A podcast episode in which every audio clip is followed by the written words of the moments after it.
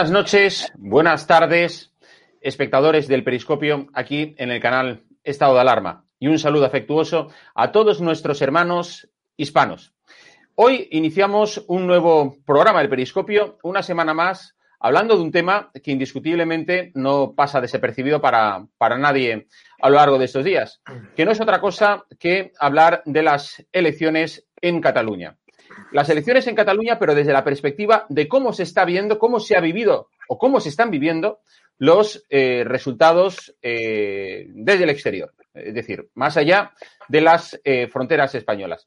Lo cierto es que, bueno, pues aquí mm, tenemos una interpretación, de hecho, bueno, pues, vamos, el resultado para mí, como para muchos de vosotros, tiene una doble cara. Por un lado, decepciona ver el apoyo que, bueno, pues que han recibido los independentistas, pero por otro lado, eh, es una satisfacción comprobar, bueno, pues el hecho de ver que, Vox ha penetrado con gran fuerza en el Parlamento y que, y que, bueno, y que se convierte en la principal partido de la oposición. Pero al mismo tiempo mm, causa, digamos, eh, cierta inquietud ver que, bueno, pues que, la derecha en, en Cataluña está mm, muy dividida y que, bueno, pues que el ascenso de Vox es en detrimento de otros dos partidos, como es el Partido Popular y Ciudadanos.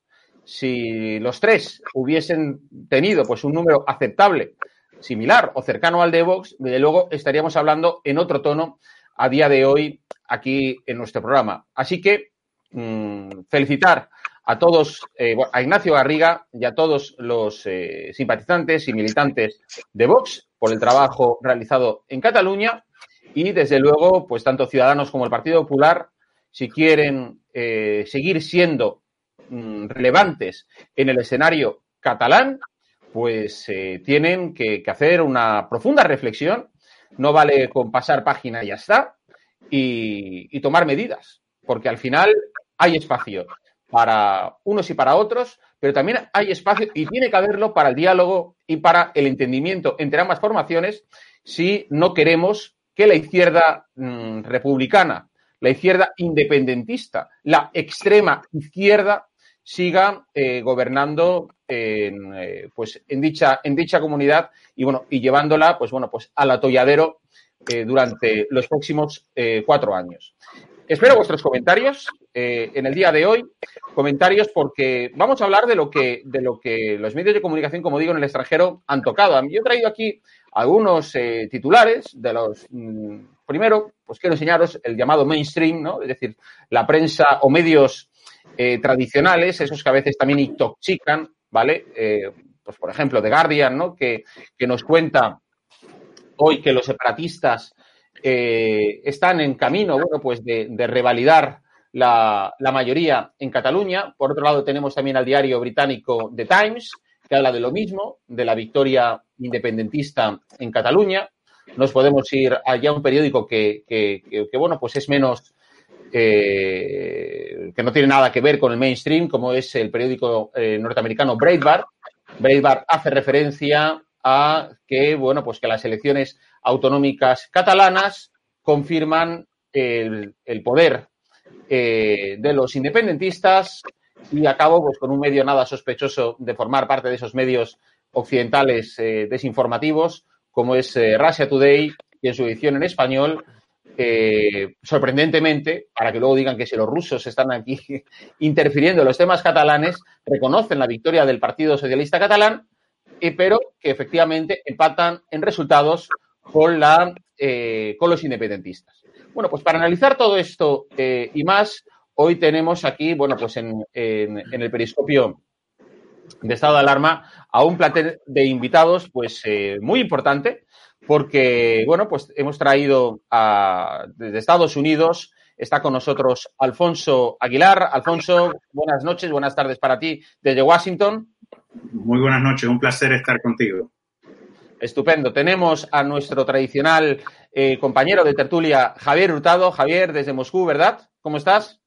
Bonanit, bonanit a Tom. Bueno, y hoy estrenamos nueva eh, tertuliana, nueva mm, invitada en el periscopio, que es Gary Durán, ex senadora, eh, doctora en historia, una persona con un gran punto de vista y muy interesante, eh, bueno, columnista también en el español, en Internet. Eh, y bueno, ella es Gary Durán. Hola, Gary. Hola, ¿qué tal? Buenas noches, buenas tardes. Bueno, Gary está en Palma, o sea, que estamos aquí dos en España eh, y bueno, uno en Estados Unidos y otro en Rusia, con lo cual tenemos yo creo una buena representación de lo que es la, bueno, el reparto de fuerzas a nivel, a nivel mundial. Yo quisiera empezar contigo, Alfonso. ¿Cómo se ha vivido la jornada electoral de Cataluña en los Estados Unidos? ¿Y cuál es tu análisis de, dichos resultados? Bueno, mira, hay que ser honestos. En, Estados Unidos, francamente, no se le presta mucho mucha atención al tema de las elecciones eh, catalanas, eh, mucho menos al, al movimiento de independencia catalán. Si ahora en Estados Unidos se está empezando a prestar atención a la intención del Distrito de Columbia de convertirse en Estado, o de Puerto Rico también, que tiene el mismo interés de hacerse Estado de los Estados Unidos, eh, si esos temas ahora es que están empezando a recibir atención, pues el tema de la independencia catalana, eh, francamente, recibe muy, muy, poca atención. Eh, lo siento por, por la izquierda catalana que busca la independencia, pero en términos generales, aquí los asuntos de España se ven como, como eso, asuntos españoles, y, y, y, los asuntos de Cataluña, de Barcelona, se ven como parte de, los asuntos políticos de España, como debe ser. Eh, así se ve en Estados Unidos. Francamente, eh, el tema de las elecciones recibió muy poca atención. Eh, sí, hubo atención de algunos medios, particularmente de la prensa escrita, de, los servicios de prensa como Associated Press, de CNN, eh, y de otros, tú mencionaste a Breitbart, pero notas eh, cortas meramente diciendo que los separatistas tienen ahora mayor representación en el, en el Parlamento, pero ahí queda, ahí queda la nota. Eh, para los que siguen la política en España, que es un grupo más pequeño como yo, pues obviamente estamos muy contentos con, con, el desempeño de Vox que eh, se convierte en la fuerza eh, de oposición más importante en Cataluña y, ayuda también a posicionar a Vox a nivel nacional en España como uno de los principales partidos de oposición y también a nivel internacional. Hemos estado viendo que, Vox continúa eh, teniendo mayor proyección en América Latina, en Iberoamérica y en Estados Unidos. Eh, aquí en Washington está teniendo una entrada eh, muy importante. Eh, o sea que, pero ese aspecto de, del desempeño de Vox realmente apenas fue mencionado, si fue mencionado en las notas en la prensa americana. O sea que, francamente, la prensa está enterada, se le ha prestado muy poca atención. Si los separatistas catalanes pensaban que esto iba a ser un gran triunfo que, en Estados Unidos le iban a prestar mucha atención, pues eh, deben estar muy decepcionados porque francamente eh, aquí eh, el tema de la independencia catalana es un non-issue. Muy bien. vamos a. Luego profundizaremos en algunos temas, Alfonso, porque creo que es importante, como tú estabas hablando, de destacar la presencia en los Estados Unidos que en los últimos tiempos está teniendo Vox en los contactos con los sectores del Partido Republicano, eh, qué movimientos está haciendo el Partido Popular en ese sentido. Ahora hablaremos de ello. Eh, pero quiero también conocer la opinión en cómo se ha vivido en Rusia. Hemos sacado, Javier, tú que estás en Moscú, eh, bueno, pues la información del Russia Today en su edición en español, que hacía mención pues a ese, mm, empate, ¿verdad?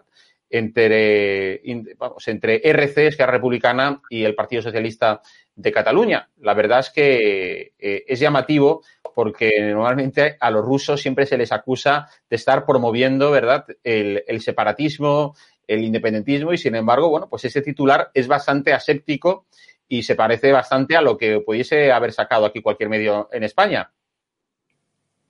Sí, buenas noches, Jorge. Y es curioso que justamente la semana pasada, cuando tras la visita de, del alto representante Unión Europea, Borrell, aquí en Moscú y su entrevista con Lavrov, que no fue nada fructuosa para intereses sobre todo de la Unión Europea, eh, justamente al día siguiente el embajador Korchakin de, Rusia en, en, Madrid estaba justamente impartiendo una conferencia político-militar en el CSD, en el Centro de Alta Formación de Defensa Española, justamente. Entonces, yo creo que a veces hay que destacar ciertos hechos relevantes para desmentir mucha de esa propaganda mediática que intenta eh, más que nada intoxicar y desinformar, como en la época soviética se encargaban los comunistas de hacer. Desde aquí, pues a día de hoy, digamos que las terminales mediáticas progres intentan eh, mezclar cualquier mala información o desinformación que, que no tenga al público informado. Aquí, sobre todo, los medios con apoyo estatal, que son Russia Today y Sputnik, eh, obviamente han destacado las elecciones, han sido bastante objetivos, la verdad. Yo siempre cuento la experiencia eh, ante que puedan tener eh, mm, ciertos canales de propaganda como Russia Today o Sputnik. Yo siempre he estado muy cómodo en los debates que me han invitado, sobre todo hablar del tema de Cataluña y siempre me han dejado libertad absoluta para opinar. Es verdad que yo la, doy por supuesta a cualquier canal eh, que presuponga que, que, un invitado vaya a opinar libremente, pues en fin, no hace falta ni preguntarlo, pero así ha sido. Entonces, aquí se destaca. Después, otros medios más nacionales como Komsomskaya o el Pravda del Partido Comunista realmente eh, no dan, como al igual que nos ha dicho nuestro amigo norteamericano, pues no dan gran importancia al proceso que al fin y al cabo es regional. Y yo creo que es bueno para desmitificar que creyendo, o sea, los nacionalistas catalanes, los, separatistas se creen el ombligo del mundo, y yo creo que es muy bueno que la gente que estamos fuera hagamos estos, eh, digamos, report para dar fe a, a, nuestros compatriotas españoles de que justamente fuera eh, de las fronteras españolas o de la Unión Europea sobre todo es un, es un problema menor en la agenda internacional. Eh, Cataluña es una estupenda región de España con una gran historia, ligada al resto de la nación, pero eso no quiere decir que tenga una importancia, una relevancia internacional como la que quieren hacer ver. A la vez, cabría destacar que la influencia del gobierno en la Generalitat durante muchísimas décadas en democracia pues, se ha dedicado pues, a extender su red eh, también, digamos, de financiación de periodistas extranjeros que tienen siempre simpatías un poco románticas, bohemias, un poquito por movimientos separatistas, como puede ser el, el flamenco o los norirlandeses en, en, Irlanda del Norte, y siempre apoyan con algunos artículos, pues, eh, eh, para dejar al movimiento separatista catalán, en fin, en comparación con, con, movimientos que quizás sí tuvieron su lógica de independencia postcolonial, por ejemplo. Pero no es el caso catalán, pero están en franca minoría a día de hoy las redes sociales han ayudado muchísimo y cuando hablas sobre todo aquí en Rusia con la gente y gente joven sobre todo que ha viajado más que, que las generaciones anteriores, tienen clarísimo que Barcelona es España. Muy bien, Javier. Eh, vamos a ver también, Gary, eh, tú conoces bastante, bastante bien, porque has estado trabajando en el Senado durante unos cuantos años. Eh, ¿Cuál es la, vamos, esa, ese relato independentista, ese relato, eh, digamos, que han tratado los secesionistas de vender eh, en el exterior? Y, bueno, y a ti te sorprende que estas elecciones, porque sí que decirlo, estas elecciones autonómicas, pese a que los resultados, a mí, por ejemplo, me satisfacen en una pequeña parte, en, en, en, una, en una inmensa, pues desde luego me desolan cuando, cuando pienso que pueden estar otros cuatro años los independentistas. Sin embargo, como estaba comentando Alfonso y como estaba comentando Javier, parece ser que estas elecciones no han tenido la misma expectación en el exterior como las que tuvieron en el lugar en el año 2017. Parece que, digamos, han perdido algo de, de. En el exterior. Sí, bueno, eh, en primer lugar, claro, habría que señalar que la agenda informativa viene marcada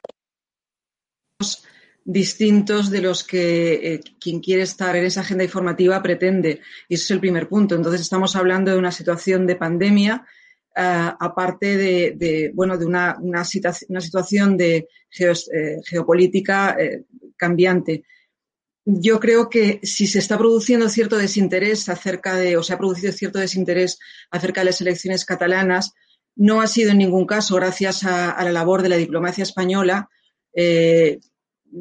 aquí me gustaría de todos modos distinguir entre lo que es la, la, labor que puedan llevar a cabo los diplomáticos por su cuenta y, digamos, la, iniciativa política por parte del gobierno para que los, diplomáticos actúen como, como, de algún modo, portavoces de, cuál es la realidad constitucional español, española.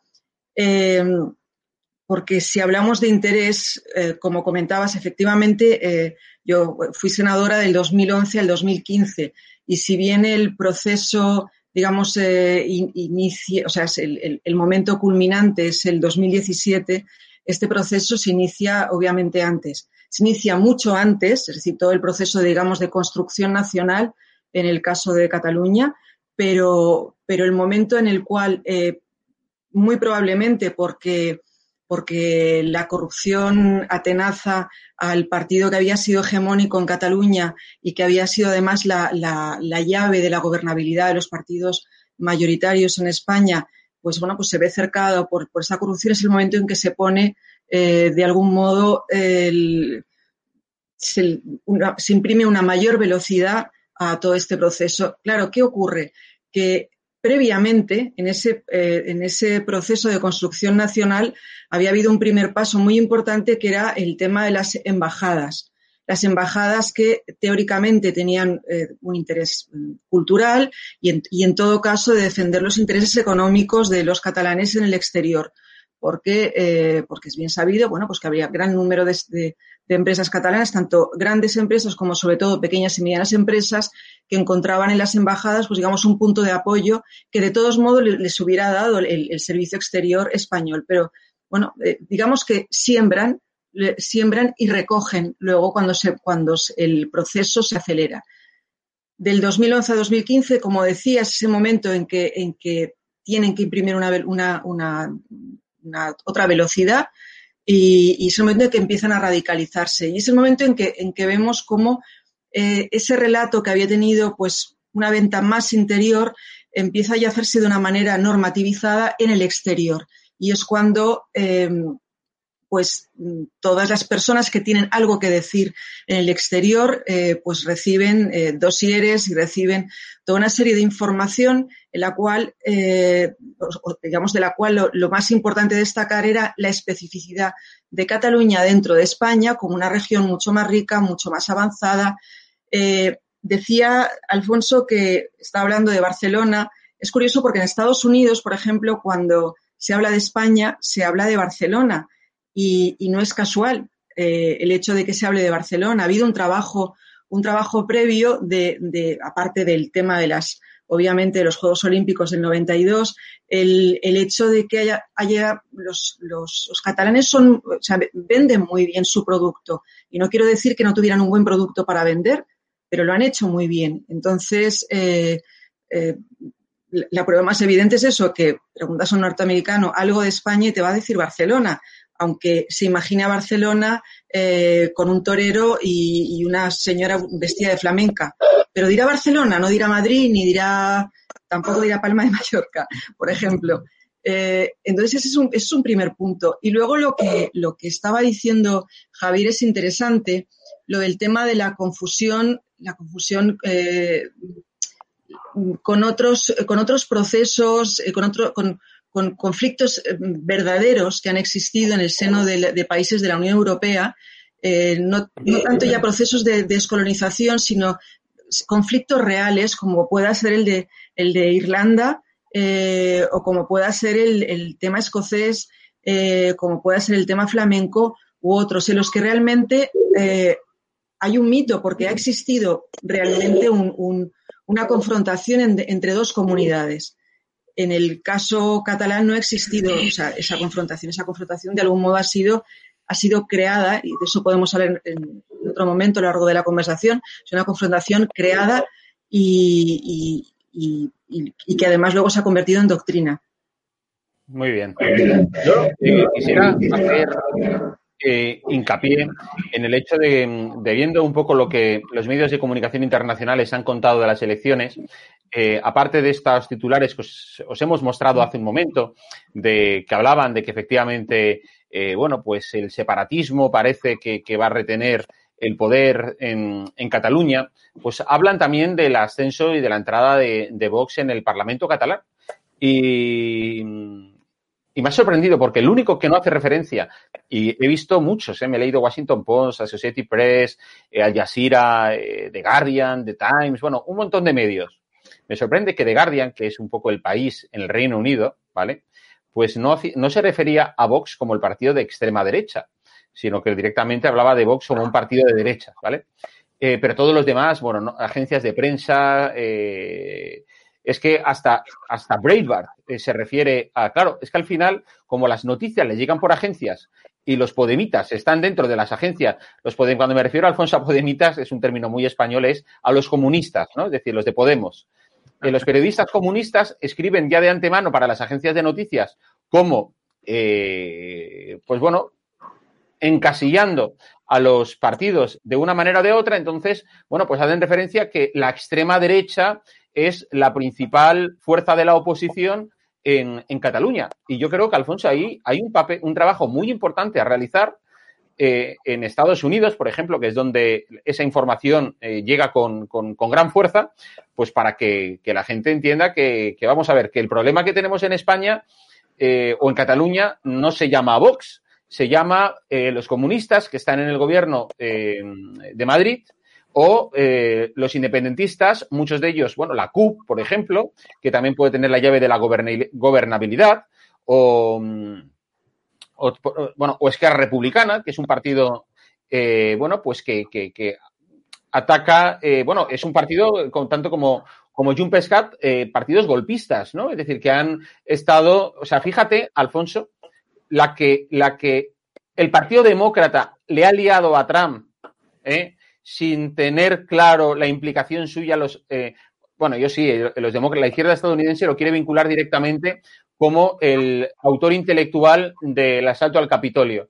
Bueno, pero es que aquí sí que hubo unos autores eh, intelectuales de el bueno, del intento del golpe de Estado del 1 de octubre del 2017 y esos siguen todavía presentándose a unas elecciones. Y fíjate, es decir, eh, uno de ellos, Esquerra Republicana, es el, primer partido junto, bueno, segundo partido en número de votos, pero en número de escaños, empatado con los socialistas. O sea, es lo que vivimos en España, yo no sé si es también lo que pasa en Estados Unidos, pero es una especie de el mundo al revés.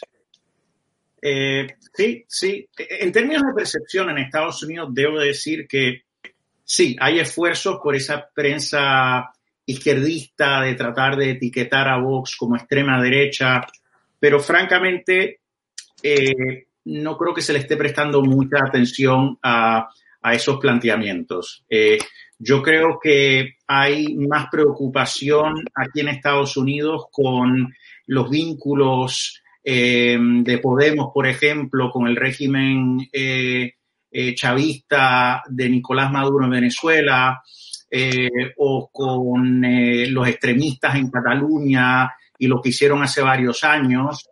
Eso no fue bien visto aquí en Estados Unidos, creo yo, en términos generales. Eh, pero en cuanto a Vox, francamente, creo que en Europa han hecho un trabajo más efectivo en tratar de desprestigiarlo, darle inmediatamente de entrada esa etiqueta de centro derecha. Pero de decir con Vox, ellos han comenzado a venir a Estados Unidos, han tenido importantes contactos con líderes del Partido Republicano, con think tanks, organizaciones eh, conservadoras.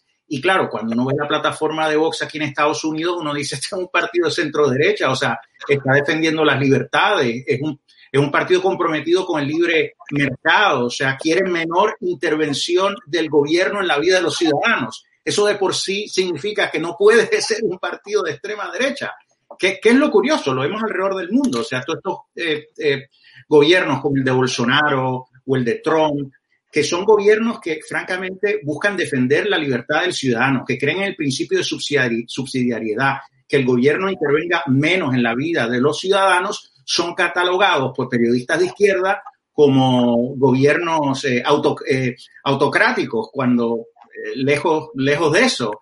Eh, pero, pero nada, eh, es, parte de, la dinámica con esta prensa eh, de izquierda, pero como digo, en, cuanto a España, por lo menos creo yo que, aquí Vox está haciendo un muy buen trabajo.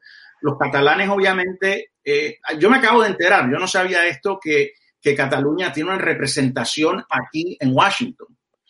Y debo decir que hacen un pésimo trabajo porque yo ni sabía que existía. Yo estoy muy involucrado en el mundo hispano. Tiene que hacer mejor trabajo, compañeros, si están viendo esta, esta transmisión. No sabía que existían y después me puse a leer y la cantidad de dinero que gastan. Entonces, están gastando mucho dinero para promover a Cataluña como un ente separado y francamente nadie sabe eh, de Cataluña aquí en Washington. Eh, de hecho, como no tienen, porque no son un país extranjero, se tienen que, eh, una, embajada, se tienen que registrar como cabilderos en el registro de cabilderos del Departamento de Justicia de Estados Unidos. Bueno, cuando te refieres a cabildeo, que es el lenguaje que utiliza, se utiliza ahí, te estás refiriendo a lobista. ¿eh? A lobista, el, el, lobbying, exactamente. O sea, que Cataluña en Estados Unidos no tiene una representación oficial. Aquí lo que vemos es que tiene un lobista eh, que organiza eventos, pero que francamente tiene que hacer mejor trabajo e invertir mejor ese dinero para dar a conocer eh, eh, Cataluña, porque muy bien lo dijo Gary, o sea, aquí cuando hablamos de Barcelona, hablamos de Barcelona, España, no de Barcelona, Cataluña. eso es así. Entonces, me da pena, pero aquí los que, los que simpatizan con esa causa catalana, son más bien elementos de, extrema izquierda. O sea, y, de hecho, haciendo un poquito de investigación sobre esta representación eh, eh, de Cataluña aquí en Washington, me di cuenta que, que se reunieron con la congresista Ilan Omar. Ilan Omar, eh, congresista musulmana, es probablemente la congresista más radical que existe hoy por hoy en, en, el Congreso de los Estados Unidos. No, no lo que se reunieron, sino que lo celebraban en tweets. Y digo, pero, pero ¿qué es esto? O sea, no se están reuniendo con el mainstream de la política americana, el Partido Republicano, el Partido Demócrata. O sea que aquí con quien se están reuniendo son con grupos de extrema izquierda, incluso en el lenguaje, eh, en, en, los eventos en los que han participado, se enfocan en temas como el, el tema de racismo sistémico, este, esta idea de, del racismo institucionalizado, y, han apoyado la agenda radical de Black Lives Matter. O sea que eh, ese es el esfuerzo catalán en, en, Estados Unidos, es bastante penoso. No, no, sé realmente, no me parece que lo han pensado mucho. Creo que están gastando mucho dinero, lo podrían invertir mejor. Sí, sí, muy interesante ese, ese comentario porque desde luego, además el, el ejemplo hay, lo tenemos, tú tienes muy cerca, es el caso de que Estados Unidos que, es un, vamos, que es una federación de estados, no tiene ninguno de sus eh, eh, unidades territoriales, tienen embajadas, estas majaderías en el exterior. O sea, la representación mm, diplomática es, forma parte, ¿verdad?, de la organización federal. O sea, depende del gobierno federal y, por tanto, no de ninguno de los, de los estados. Sí que es verdad y eso me ha llamado la atención. Bueno, eso pasa, por ejemplo, cuando vas a comprar cualquier artículo, creo que es de, Apple, te ponen lo de Made in California. Sí que se utiliza mucho lo, del, lo de hecho en California y aquí la verdad es que mm, muchos independentistas les gustaría que siempre apareciese, ¿no? Pues como fue una California, Cataluña. California, Cataluña, ahí hay una semejanza de alguna manera. Sí, sí. En el eh, político de, ambos lugares. Y tú, eh, Javier, ¿crees que, por ejemplo, Vox está teniendo algún tipo en, Rusia, algún tipo de presencia? Eh, porque, bueno, aquí se había hablado de, las relaciones de entre el gobierno ruso. bueno, eso me gustaría que lo explicaras un poco porque hay mucha leyenda urbana en el intento ese que, que ya no los medios independentistas, sino estoy hablando de los medios que se supone que son más leídos en nuestro país, que habían comprado la idea de que la Rusia de Putin eh, estaba a puntito de apoyar el, proceso separatista, bueno, con aquello de, divide y vencerás la Unión Europea. Yo mm, del tema ese sé algo, pero tú también estás muy bien informado y me gustaría que nos dieras tu punto de vista porque creo que la gente lo debe saber.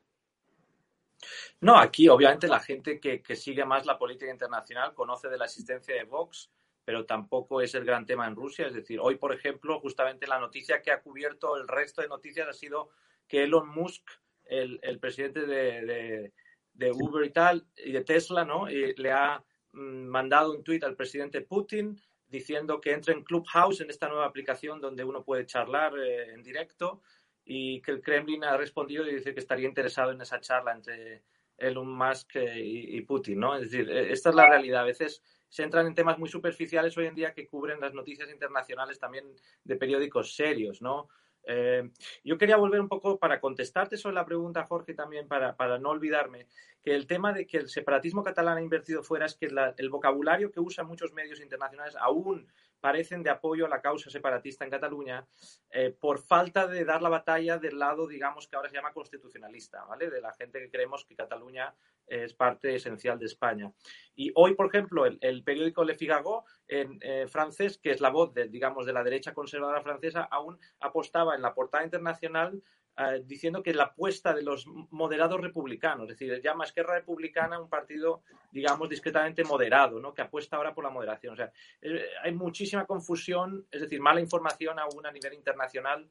El, magazine de Economist lo mismo, es decir, suele tratar este tema mucho haciendo hincapié en que el Estado español a veces tiene desvaríos en cuanto a implementación del orden la seguridad en Cataluña. Es decir, es, hay, hay, mucho trabajo por hacer por parte de lo que es el Estado español como, como entidad política en el exterior y también un poco más de honestidad de nuestros propios medios nacionales, ¿no? que quizá deberían tomarse unos cuantos más cafés con los corresponsales en España.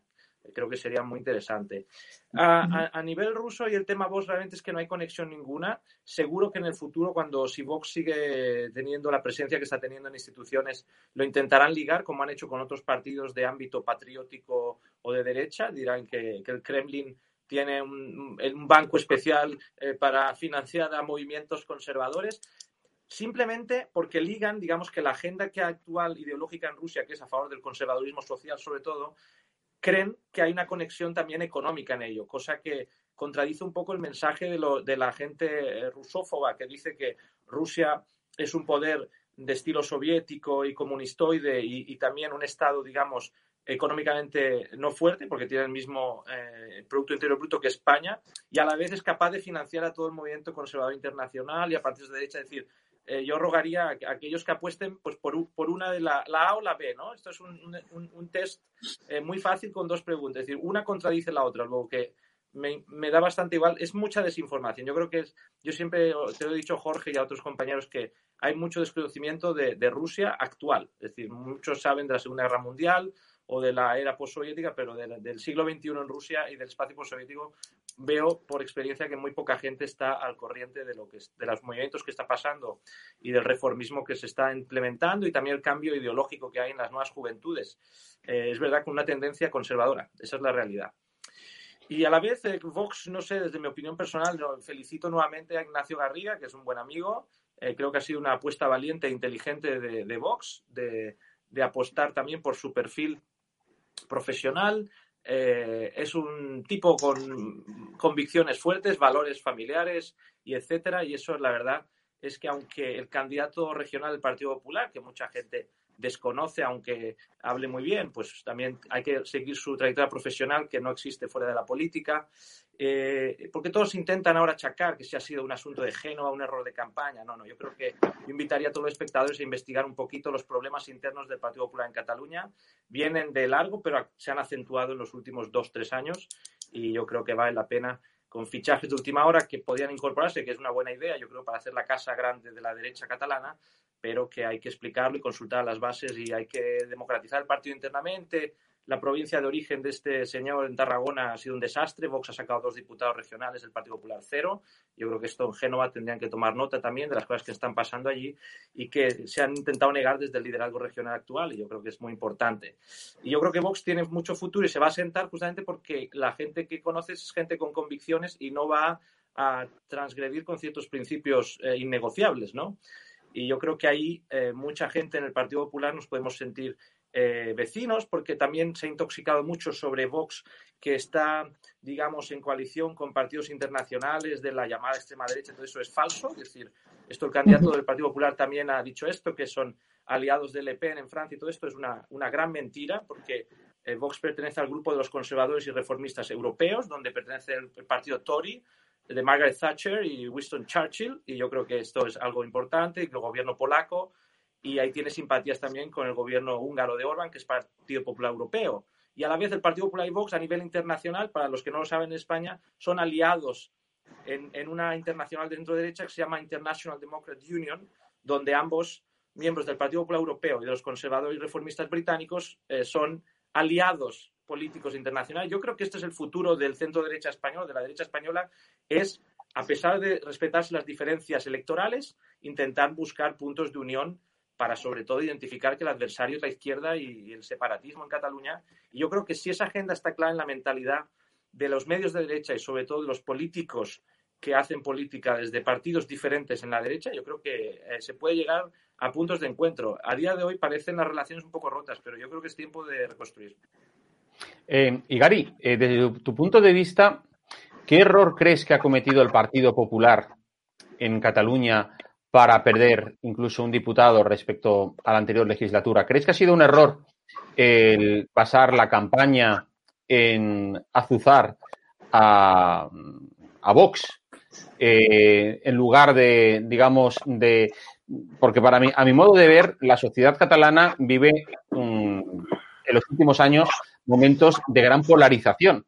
Y en estos momentos lo, lo que los catalanes buscan es por un lado, unos partidos que alimenten su sed eh, de, sus ensoñaciones independentistas, pero luego están los otros que efectivamente lo que buscan es, eh, creo yo, formaciones que les garanticen eh, de alguna manera que, esto no va a cambiar. Es decir, que lo que pasó el 1 no se va a volver a repetir. ¿Qué crees tú que el Partido Popular, en, qué en qué ha fallado el Partido Popular en Cataluña? Bueno, yo, yo creo que, respecto a esta pregunta se podría ver en dos claves, en clave, digamos, interna eh, y en clave externa. Eh, no obstante, haría una, primera, haría una primera puntualización.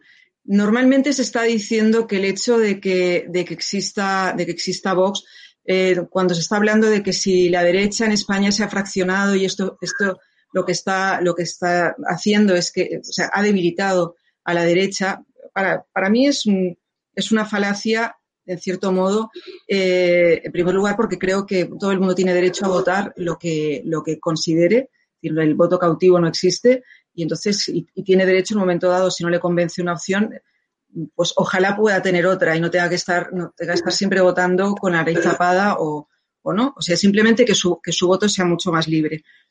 Pero hay una cuestión que se olvida en el caso, precisamente con el tema de la fragmentación y el caso de Cataluña.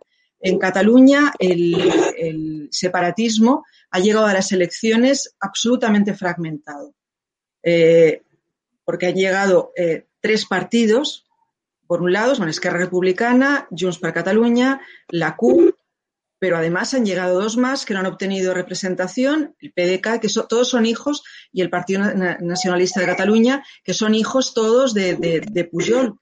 O sea, de ese partido que fue, o esa unión de dos partidos que fue hegemónico, que fue casi un régimen hasta el primer eh, tripartito eh, con, la izquierda. Han llegado, han llegado absolutamente fragmentado el mundo, el mundo separatista, No obstante, tenían un objetivo común.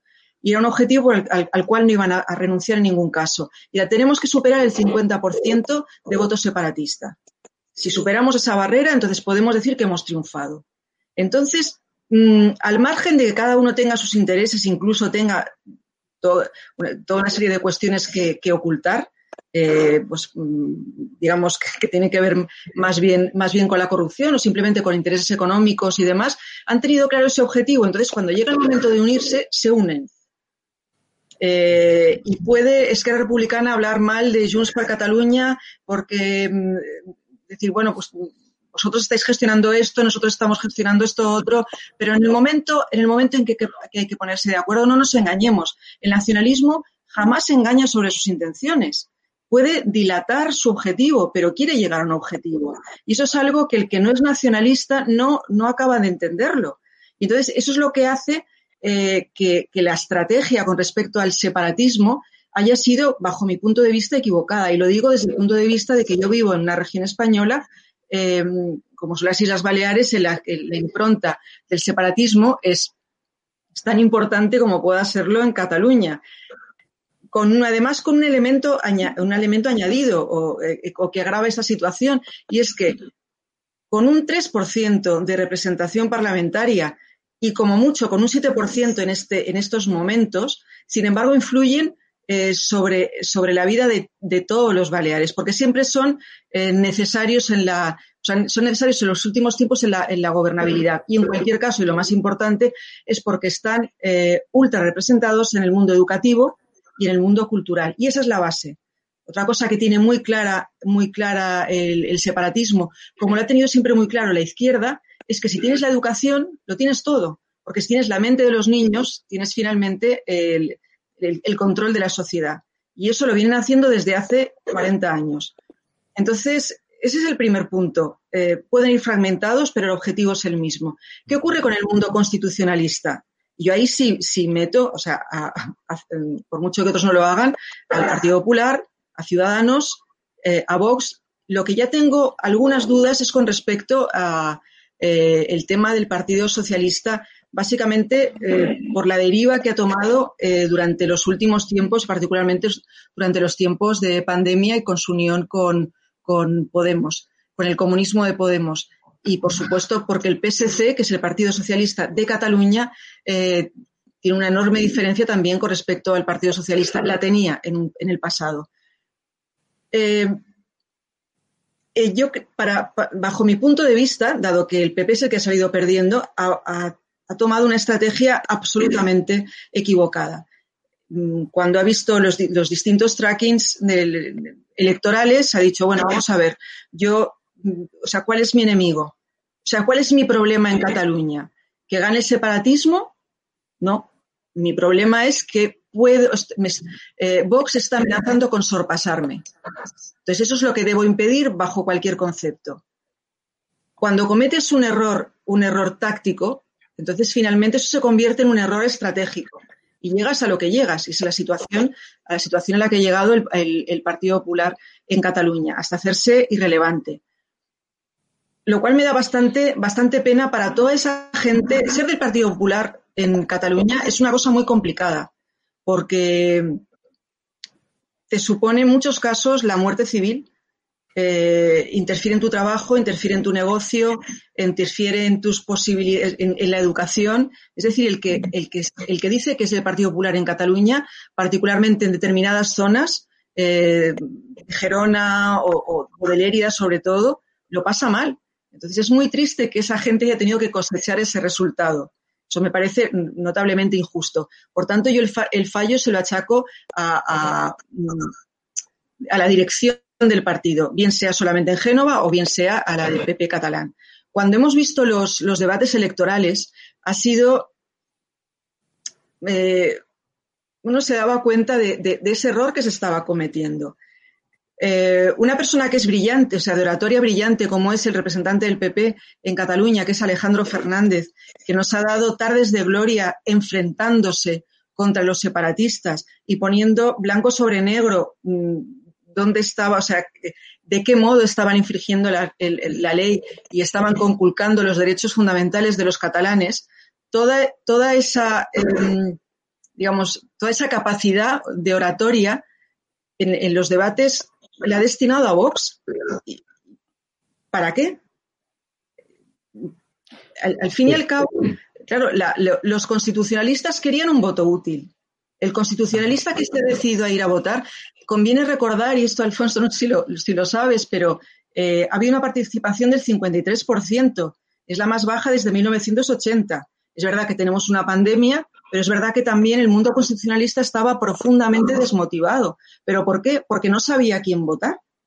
Entonces. hay, un, dato, hay un dato, Gary, eh, muy importante es que eh, efectivamente, como tú estás diciendo, el, abstencionismo en la parte mm, eh, constitucionalista ha sido bárbaro. O sea, la gente dice, no, no, es que eh, lo que ha perdido Ciudadanos se ha ido al PSOE y a Vox. No es verdad.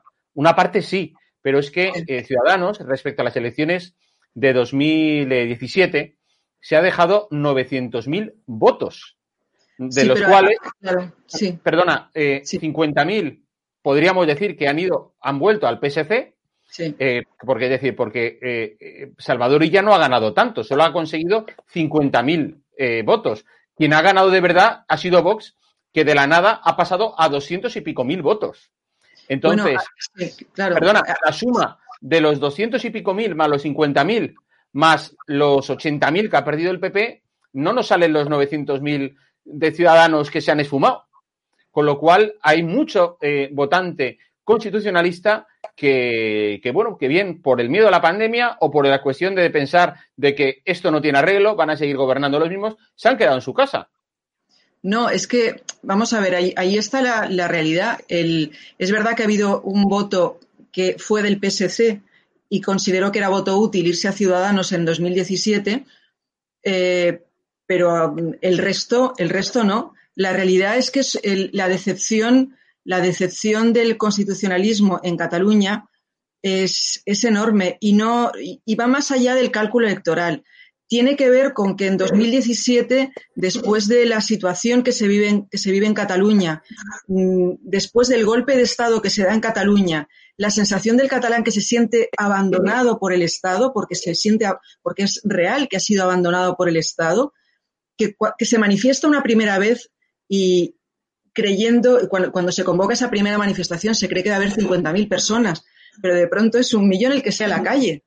Y es que la segunda manifestación vuelve a ocurrir lo mismo. Es que luego hay una tercera y vuelve a ocurrir lo mismo. Yo he estado en, en, en cabecera de esa manifestación, en el caso de la tercera, y había, eh, tenía al lado al comunista de toda la vida, eh, Paco Frutos, eh, pero que tenía muy claro por qué estaba allí, defendiendo. Podríamos decir que la pandemia eh, ha anestesiado las, las mentes de la ciudadanía. No, no, no, no, no, no, no, eso no, no. Quiero decir que ese, todo ese movimiento, o sea, ese, ese impulso que se produjo en esas manifestaciones, lo que llevó fue, a, fue un voto eh, con ilusión. Se consideró que la opción más útil era la de Ciudadanos. Luego Ciudadanos cometió el error de creer, de tomarse como objetivo, y ahí volvemos otra vez al tema de la táctica o la estrategia, eh, pensar que el, su objetivo no era eh, mantener la llama del constitucionalismo en Cataluña, es decir, revertir una situación de 40 años, sino que su papel pasaba a ser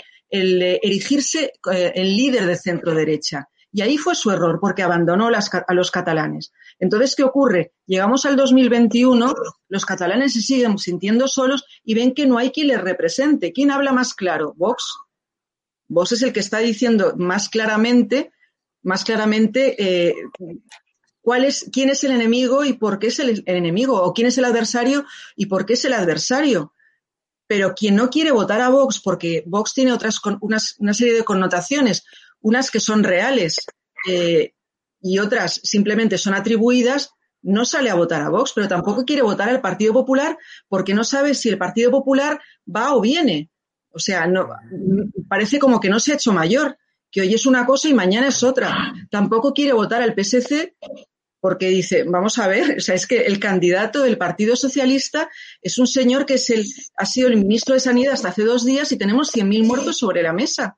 Entonces, ¿a quién demonios voto? ¿A Ciudadanos que me abandonó cuando tenía la posibilidad, la posibilidad con esa victoria que se le dio, que fue histórica, de haber hecho algo?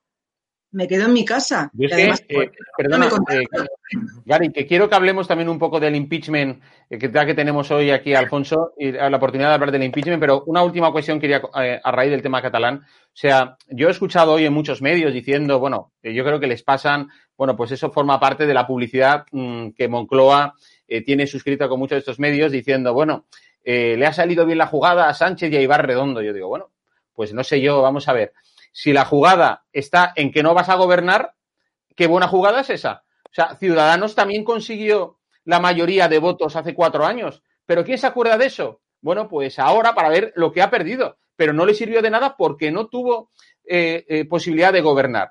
Eso por un lado. Y en segundo lugar, dicen, no, es que ha conseguido fragmentar Pedro Sánchez a la derecha. Yo digo, no, o sea, si no hace falta que sea Pedro Sánchez, ya vamos nosotros solitos fragmentándonos.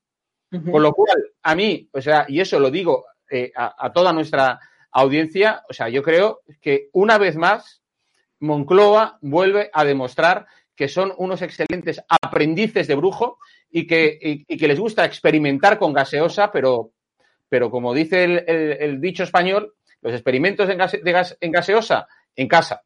¿Eh? Y lo mismo que con las elecciones de, 2000, de noviembre de 2019, que dijeron, no, las hacemos ahora que nos salimos. Y al, Pero, y al Jorge, final, mira, tenemos a los comunistas en el gobierno. Pero bueno, por, eh, no sé eh, si queréis decir alguna cosa, Javier, tú al respecto. Sí, sí, Jorge, una, una acotación sobre el tema catalán que creo que es bastante... Muy breve, por favor, para hablar del impeachment. Sí, no, no, y le dejo paso a Alfonso, que es el que sabe esto. Pero eh, como Alfonso ha citado, la relación entre las entidades separatistas catalanas en el exterior con la extrema izquierda no norteamericana, como Black Lives Matter, Antifa, es que el gran problema de Cataluña, aparte del tema de separación territorial de España, que para mí sería un tema menor que, que la deriva ideológica de la Cataluña de los últimos 20-30 años. Es decir, Cataluña es la región española más progre de todas. Es decir, el gran si tú ves el, arco parlamentario actual, el problema no es eh, eh, si el centro derecha es menor, es que el espacio de la derecha se ha reducido cada elección tras elección a menos. Por eso es normal también que Vox tenga 11, Ciudadanos 6 y el PP 3 y casi extraparlamentario. Encima ha hecho unas listas el PPC eh, en algunos casos funestas. Entonces, claro, eso tampoco estimula al votante de centro derecha o miembro del partido a apoyar mucho ciertas causas pero es que las CUP, que son la extrema izquierda filo Batasuna, filo Etarra, está reforzada en el Parlamento catalán. a ver, eh, Sí, quería, quería solamente una, solamente una, puntualización. porque nuestra audiencia se llega a dormir, pero no quieren antes escuchar a, Alfonso. No, no, simplemente una cuestión, una cuestión precisamente para, para quien no sea de aquí, para que, o sea, la, estaba diciendo Javier el, el, tema de que en el arco parlamentario eh, que, o sea, el centro derecha sea, sea prácticamente residual. Pero sí, pero, pero, pero hay que decir que el punto de partida, el punto de partida del nacionalismo eh, son, son partidos profundamente de derechas, como ocurre en el País Vasco, pero el, de derechas, a ver cómo decirlo, no, no la derecha moderna, sino una derecha, una derecha que nace en las sacristías eh, una derecha profundamente etnicista, etnicista, profundamente xenófoba, que, eh, que finalmente se alía, se, alía eh, con, con, la progresía. Pero estamos hablando de hace dos días. Estamos hablando que la derecha más rancia es la del separatismo. En ningún caso la de Vox. O sea, Vox come del, del digamos, del, del voto obrero. Pero, en cambio, estos partidos nunca lo han hecho es, una cosa es, difícil de entender, pero, pero es así. Es, la, es la, alianza del antisistema con el que es, o sea, de, la derecha rancia. Eso no ocurre en ningún país. Bueno, Cari, muchas gracias. Alfonso, ahora contigo, que sí, es decir, te había dicho que teníamos que hablar del fracaso de la izquierda estadounidense en juzgar, porque claro, aquí, eh, como en Estados Unidos, en España se contaba aquello de que, oh, Donald Trump, el primer presidente de la historia de los Estados Unidos que se somete a dos juicios políticos. Yo digo, no, ahora hay que decirlo al revés. Oh, los demócratas, el único partido en la historia de los Estados Unidos que pierde dos veces seguidas un impeachment al mismo presidente, ¿no? Así es.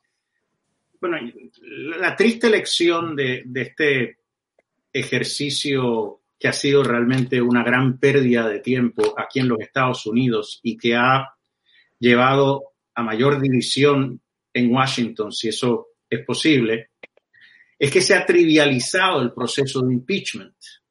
Ahora, por cualquier razón, eh, van, podemos llevar a, un político a un juicio eh, político.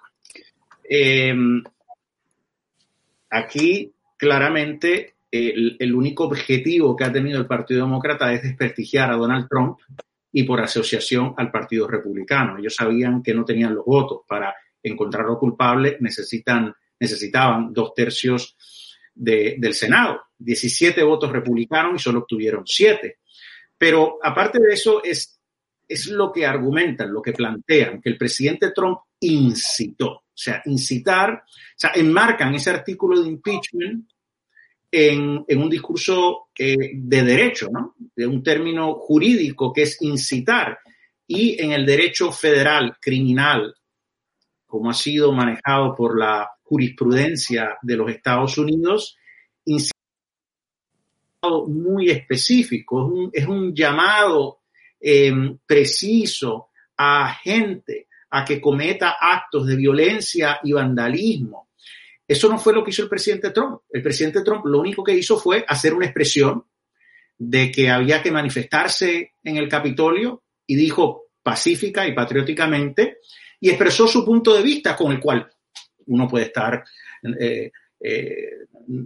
uno puede diferir de ese punto de vista, de que el Congreso podía revertir los resultados del colegio electoral, pero eso de por, de por sí no es una incitación. Entonces, a pesar de que, de que buscan eh, desprestigiar al presidente, además están tratando de, criminalizar el discurso político, creando un precedente terrible. Ayer mismo el senador Lindsey Graham, eh, un eh, republicano de Carolina del Sur, comentaba cómo si seguimos este precedente, pues entonces cuando los republicanos retomen la Cámara y Senado, deberían empezar, si lo, si lo hacen de aquí a dos años, eh, deberían empezar un proceso de impeachment a Kamala Harris, porque Kamala Harris estaba eh, enviando fondos a, eh, a un fondo de, de fianzas para personas que habían sido arrestadas por participar en actos violentos durante el verano, durante esas manifestaciones de Black Lives Matter. Eso fue, esa acción fue una forma de incitación, si seguimos el precedente establecido por los demócratas.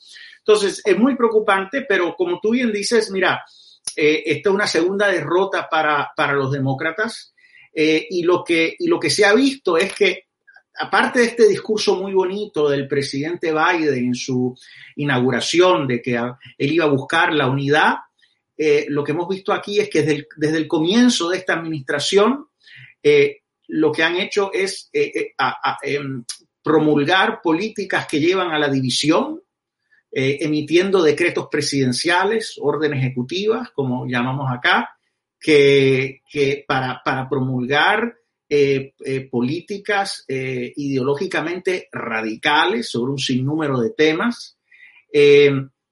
Y, francamente no ha hecho nada para llegar a, los legisladores republicanos en Cámara y Senado para tratar de pasar legislación sobre los temas de, envergadura que, enfrenta el país. Y ese es el rol principal del presidente en términos de, gobernar.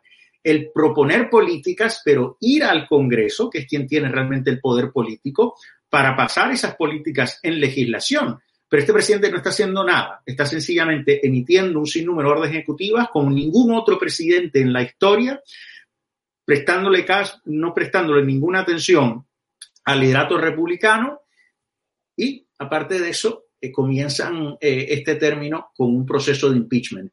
Eso a lo único que lleva es a mayor división y a un ambiente excesivamente tóxico. Y ese es el, eh, ese es el ambiente de unidad que está promoviendo Joe Biden, porque si leemos la, la prensa progres, si vemos CNN y todos estos otros canales, la, eh, siguen con, haciendo eco de lo que dice Biden, de que es una persona que busca el consenso, que busca el diálogo, pero eso sencillamente no se está dando. Él no está hablando con los republicanos. Eh, esa es la realidad. El presidente Trump fue muy claro, emitió un comentario, una declaración después. me gustaría que habláramos de, vamos, brevemente de ese, de ese comentario que dices tú de la carta, ¿no?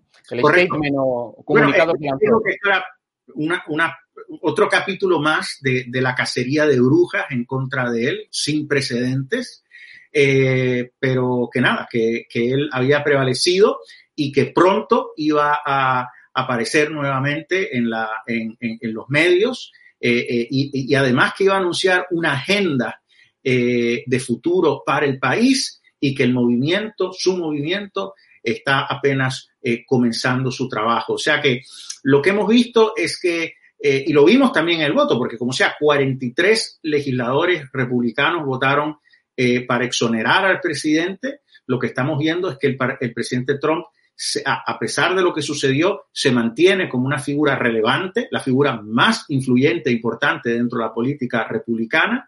Em, pudiera ser candidato en las próximas elecciones de aquí a cuatro años, muy temprano eh, concluir si lo va a hacer o no pero ciertamente va a tener mucha influencia y ha dejado un legado político importante. Tenemos un partido republicano nuevo, diferente, mucho más conservador, comprometido con la clase trabajadora y con las familias y las familias trabajadoras. Una, cuestión, una cuestión en ese sentido, Alfonso, que quisiera plantearte, eh, y respóndeme por favor rápido. Tú que estás en Washington y estás en permanente contacto con miembros del Partido eh, Republicano, eh, yo creo que no cabe duda de que cuando Donald Trump ha anunciado la, de que su movimiento no acaba más de empezar, se trata de un nuevo movimiento, pero dentro del Partido Republicano. Claro. No, él, él, lo ha dicho que él no piensa crear un nuevo partido, él va a seguir dentro del Partido Republicano para asegurarse que su legado filosófico, político. Eso, eso eh, es que de, de todo esto creo que hay lecciones muy interesantes para la política española. Gary, tú que has estado de senadora y lleva, bueno, llevas muchos años en la política activa española y tú, Javier, que también conoces de cerca al, la derecha, a la derecha española, yo creo que la gran diferencia, eh, y eso lo vengo diciendo en las últimas horas con quien, con quien hablo, es que en, el ejemplo que vimos en el Senado este pasado fin de semana en Estados Unidos, es decir, allí el Partido Republicano ha cerrado filas con Donald Trump de tal manera que no ha dejado abierta ninguna grieta, porque en el momento que dejas, eh, dejas abiertas grietas, pues esto es como un barco mmm, pues que acaba por sumergirse, Pero, hundirse. Si, si, si, puedo eh, rápidamente sí, sí. responder a eso, o sea, se han alineado con Trump porque ese movimiento no es solo Trump, es, es un gran movimiento numeroso. Hay que recordar que 75 millones de personas votaron por él y si él tuvo ese apoyo es porque defendió unos principios que este movimiento apoya. Te puedo decir que si el Partido Republicano no siguiera defendiendo esos principios, estaríamos hablando, inclusive yo estaría hablando de salirme del Partido Republicano. Entonces, eh, en ese sentido, puedo entender la, la, experiencia española, ¿no? Donde si el Partido Popular no está dispuesto a defender ciertos principios que en el pasado ha defendido y no hay quien dentro del partido que pueda reorientar al partido esos principios, pues entonces la alternativa de un partido como Vox es totalmente viable. No, es que Vox, como ciudadanos, nacen del Partido Popular. Uh -huh. Es eh, lo que pasaría en Estados Unidos si en el seno del Partido Republicano, pues eh, no, no, hubiese, yo creo, ese, ese, ese respeto a, a las esencias más importantes del partido, que es lo que ante todo tiene que primar, ¿verdad? Es decir, aquí en España, fíjate, eh, la izquierda, los, los, socialistas, los comunistas, tienen cogida la medida del Partido Popular. Si quieres acabar con la vida de un político de la derecha española, llévalo a los tribunales, aunque sea falso.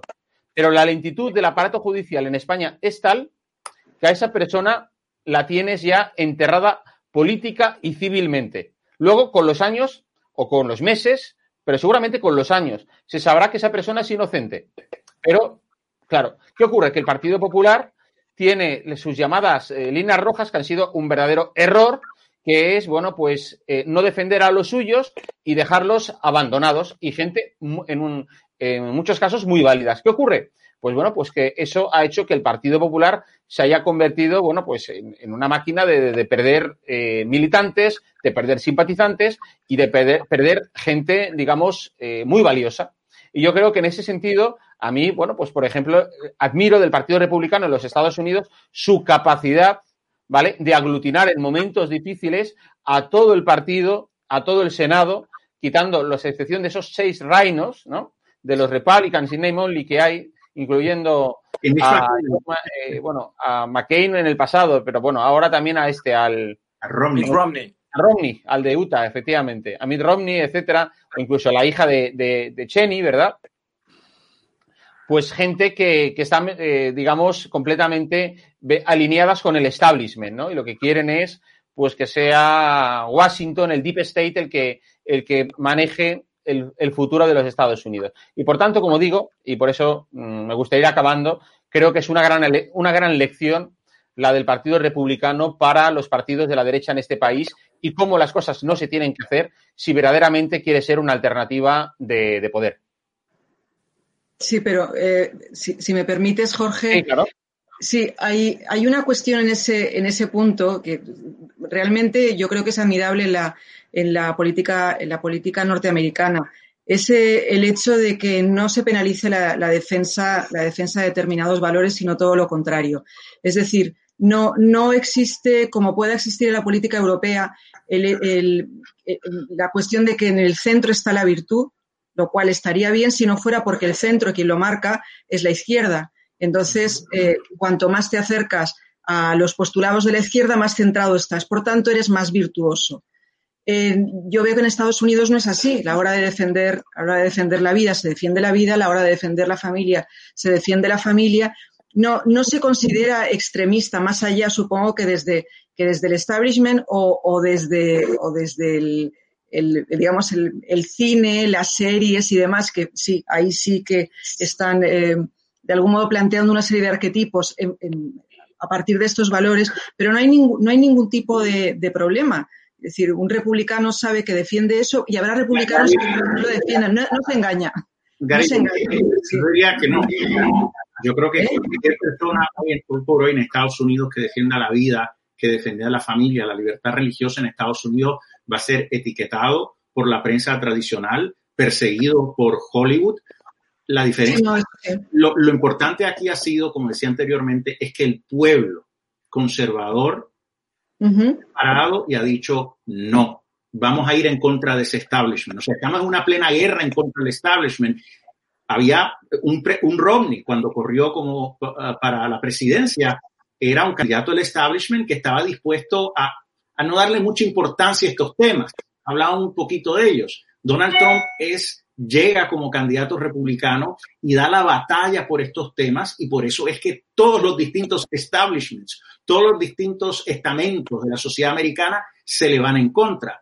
Pero eso requiere un pueblo y una ciudadanía activa que esté dispuesto a dar la batalla y un líder que esté dispuesto a ser vocero de, de esa ciudadanía. Entonces, me parece que, que quizás ahí es el ejemplo con Vox, ¿no? De que hay unos seguidores de que la gente esté entusiasmada. Y es lo que me parece que hemos visto en, Cataluña con los que han votado por Vox, ¿no? Y es lo que tú decías, aquellos que, que se quedaron en su casa es porque no estaban entusiasmados, pero la gente que salió era porque veía en Vox una alternativa y hay un liderato de Vox que está dispuesto a defender España. Y creo que eso es algo muy alentador. Muy bien.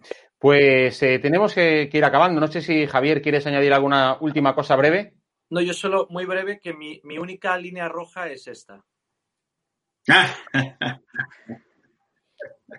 Muy bien, estupenda, estupendamente. Oye, pues. ¿Para cuándo, perdón, para cuándo premio Nobel de la Paz a, Donald Trump? Bueno, e, eso es lo increíble. O sea, Barack Obama, sin. No, no, por eso lo digo. Sin hacer nada, le dieron el Nobel de la Paz. El presidente Trump logró los acuerdos de Abraham, eh, estos acuerdos entre Israel y varios países del y nada. Pero ese es el mundo en el que vivimos, que está patas arriba y nada, hay que seguir dando la batalla con mucha valentía. Claro. La verdad que son numerosos los mensajes que nos llegan de nuestros amigos espectadores, los que están aquí en España y los que están también eh, nuestros hermanos hispanos, muchos apoyos para, para, los republicanos en los Estados Unidos, para eh, Donald Trump. Eh, mucha gente dice el papel de la prensa, indiscutiblemente el papel de la prensa es importante, pero claro, aquí en España eh, tenemos a una buena parte de la prensa en contra, digamos, de, la, de los postulados de la, de la derecha, y el, pero es que en Estados Unidos ocurre lo mismo. Incluso podemos decir que periódicos como el New York Times o el Washington Post están completamente, o la CNN, o sea, es decir, los, los republicanos, bueno, Alfonso, eh, ¿qué tenéis? El New York Post, el, el, la Fox. a, veces pero bueno, eso es una gran, gran alternativa. Obviamente tener un, Fox en Estados Unidos es uno Es verdad que aquí en España no tenemos una Fox. No, fuera de estado de alarma no, eh, no tenemos Efectivamente. otra por Eso, por eso tenemos a tal cantidad de espectadores que nos siguen, porque la gente necesita eh, puntos de vista diferentes que les contemos, bueno, pues lo que nosotros consideramos que es la verdadera verdad, ¿no? Es decir, que no estamos condicionados por la publicidad institucional y, bueno, y que, la gente está hasta las narices de que se les adoctrine. Ya bastante tienen con lo que hay en los colegios, sobre todo los de carácter público, ahí donde gobiernan los socialcomunistas, como para estar viendo televisiones públicas y privadas para que efectivamente se les quieran hacer comulgar con, con ruedas de molino. Y es que te digo una cosa, Alfonso, mira, eh, con independencia de, hablar de, las anomalías o irregularidades que hubo el, 3 de noviembre en los Estados Unidos, eh, yo creo que hay una cosa que desde luego jugó en contra del presidente Trump, que fue la epidemia del coronavirus. Eh, pero aquí en España Salvador Illa, el candidato socialista a la Generalitat, al gobierno mm, autonómico de Cataluña, era el ministro, no sé si eso lo sabías, el ministro de Sanidad, ha sido el ministro de Sanidad durante este último año. O sea, él es el responsable de que en España, eh, bueno, pues haya gestionado tan mal las cosas que a día de hoy tengamos casi 100.000 muertos.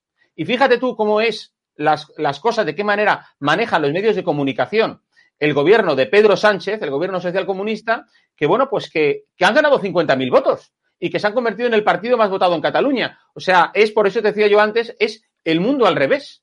Así es. O sea, que dentro de lo que cabe, pues bueno, a uno me. a- es decir, que te sirva de consuelo que aquí en. Estados Unidos ahora estáis mal con, con Joe Biden, pero es que aquí estamos peor, ¿eh?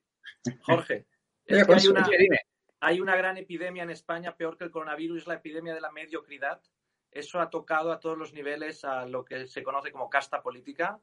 Y hasta que eso no lo resolvamos, muchos que tenemos interés en la vida pública y en la política, va a ser realmente una gran epidemia porque eso ha llevado a la población al desencanto, a la poca identificación de clases populares y clases profesionales bien formadas de España que no se identifican con muchísimos políticos que no podrían sobrevivir fuera de lo que sería la estructura de los partidos políticos.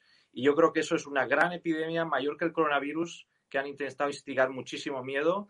Y yo creo que eso, lo gran objetivo en España es una reforma interna de los partidos que los oxigene, que, los, eh, que haya una terapia shock. Y hablo a nivel de todos los partidos. Es decir, todos tenemos experiencias dentro de los partidos, pero por eso han emergido eh, personajes como los que tenemos en la política española eh, bastante miserables moralmente y eso es por la propia estructura poco democrática y, y poco realmente eh, basada en valores y en principios y en profesionalidad que tenemos en España. Yo creo que uno de los éxitos en Vox en Cataluña es haber fichado a gente del ámbito profesional en las listas electorales. Y yo invito a la gente a que vaya a ver qué tipo. Obviamente hay otra gente que no tiene pues el mismo nivel que otra, pero yo creo que es muy importante esa mezcla entre la gente que, que apuesta por la militancia activa, pisar calle y escuchar a los ciudadanos y transmitir eso en las instituciones públicas y aquellos que vienen de un ámbito profesional, que han dedicado su vida al bien común y a ser pues el mejor médico, el mejor abogado, el mejor maestro y yo creo que esa gente tiene que incorporarse a la vida pública y hago aquí un llamamiento a todos a que den esa batalla, que es muy importante. Eh, Bueno, si puedo añadir rápidamente, es tan Sí, importante eh, para combatir esa mediocridad que, que promueve la, la izquierda, eh, que promueven los socialistas. eh, la ciudadanía tiene que volver a creer en España y a creer en los españoles. Y aquí en Estados Unidos se- nos están tratando de imponer nuestra propia leyenda negra, eh, que es el cancel culture. Eh, decir que todo lo que pasó antes de Barack Obama fue un desastre, que esto es un país injusto, un país malo, y nosotros no vamos a permitir eso, porque esa es la forma de acabar con un país, pero vamos a dar la batalla. Ustedes creo que le están dando y por eso estoy tan entusiasmado con Vox. Muy bien, pues Alfonso Aguilar, muchas gracias por acompañarnos esta tarde para ti, esta noche para nosotros aquí en España en el Periscopio de Estado de Alarma. Hasta pronto, amigo. Claro. Eh, muchas gracias también a ti, Javier. Saludos, espero que no te resfríes mucho eh, ahí en Moscú. Y, y Gary, un placer, Gary Durán, un placer tenerte hoy por primera vez aquí en el Periscopio de Estado de Alarma. Espero que hayas pasado un buen rato con todos nosotros. Bueno, bueno Sí. ya, ya que Javier sacó yo tuve que Bueno, te, sacar falta, te falta a ti, Gary, sacar, ah, no sé, que tengas por ahí. Bueno, las, la- las tengo, lo, lo tengo detrás. Has dicho que soy doctora en historia, soy doctora en historia antigua. Es decir, ahí están los griegos. Los, los griegos los tengo detrás mío y es, es, es siempre mi inspiración. muy bien, muy bien. Estupendamente. Pues ya veis, amigos, eh, hasta aquí ha llegado nuestro, nuestro programa de hoy. Creo que hemos tocado pues un abanico bien amplio de, de temas, las ele- elecciones eh, catalanas, sus resultados, cómo han sido eh, vistos por la, por la prensa extranjera, por los medios eh, extranjeros, y bueno, y verdaderamente qué ha supuesto el impeachment de Donald Trump con la voz eh, veterana de Alfonso Aguilar. Bueno, pues por mi parte nada más, despedirme. Es ahora mismo la, casi las dos menos cuarto aquí en, aquí en, España, seis horas menos en la costa este y ocho horas menos en la, en la costa oeste. Creo que es hora de que nos vayamos, nos vayamos retirando y algunos, pues bueno, pues vayáis a cenar o lo que queráis hacer. Nos veremos el próximo sábado en el Periscopio de Estado de Alarma a la misma hora, puntualmente, a las doce y media de la noche. Sed muy felices, saludos a todos la, que formáis la resistencia, sed muy felices a pesar del gobierno. Buenas noches. Muy buenas a todos, esto es Estado de Alarma. Hoy estrenamos este programa por YouTube de media hora de duración. Estaremos de lunes a jueves a partir de las ocho y media de la tarde.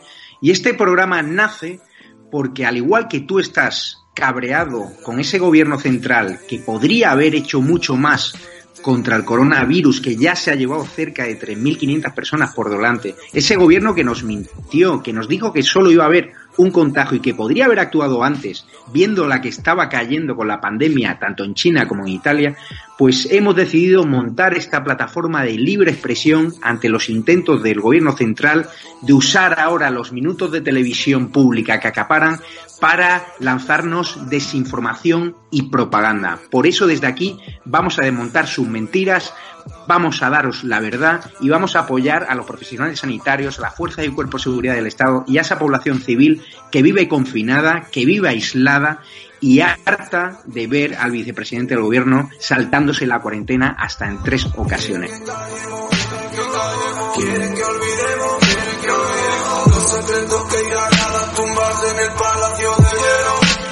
Muchas almas vuelan a diario, millones de velas en los santuarios, demasiadas cruces en el calendario, un país entero contra un adversario, hospitales con mares de voluntarios, todos los balcones llenos en mi barrio, aplausos que se escuchan hasta el planetario para ángeles vestidos de sanitarios. Nos está costando respirar. Nuestro mundo paró de girar. Ellos no nos cuentan la